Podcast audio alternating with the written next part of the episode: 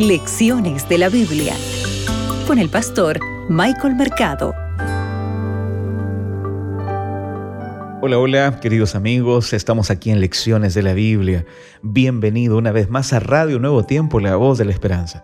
Soy tu amigo el pastor Michael Mercado y para hoy, martes 31 de mayo, la violación de Dina. Mira, vamos a ir rápidamente al texto bíblico. Abre tu Biblia, que juntos escucharemos la voz de Dios. Hoy meditaremos en Génesis 34, el versículo 5. Mira, este capítulo de Génesis habla de una venganza. Y sabes, mejor dicho, por qué es la venganza, porque habían deshonrado a Dina. Mira lo que dice el versículo 5. Se enteró Jacob de que Siquén había deshonrado a Dina, su hija. Sus hijos estaban con su ganado en el campo, y cayó Jacob hasta que ellos regresan. Apreciado amigo, la historia de este incidente está colocando mucha ambigüedad entre los personajes y en todo lo que ellos estaban realizando. Aquí aparece Siquén.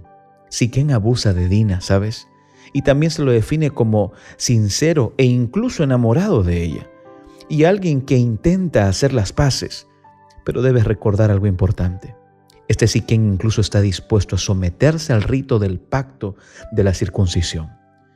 Mientras tanto, Simeón y Leví, que se presentan como los defensores de Dios y sus mandamientos, y también, por supuesto, ellos eran los defensores de su hermana, se están resistiendo a los matrimonios mixtos con los cananeos. Ellos no querían juntar, ¿sabes?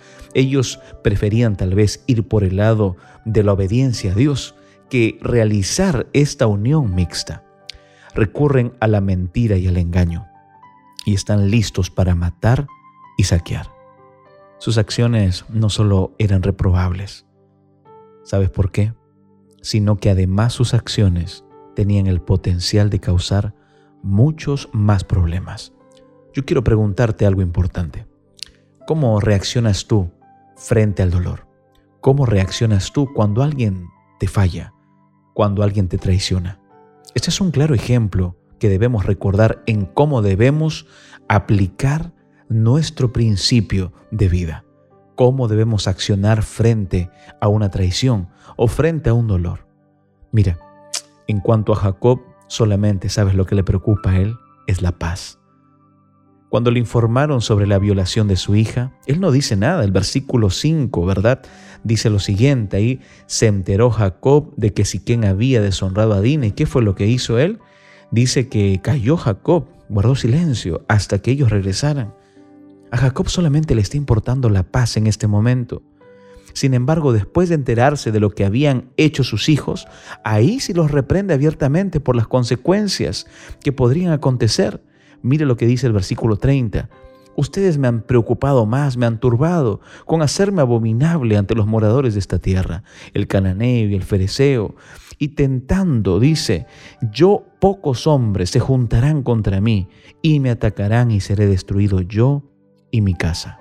Apreciado amigo, esta historia nos presenta algo importante, la naturaleza humana. Cuán propensos somos a caer, pero cuán propensos también somos a cambiar.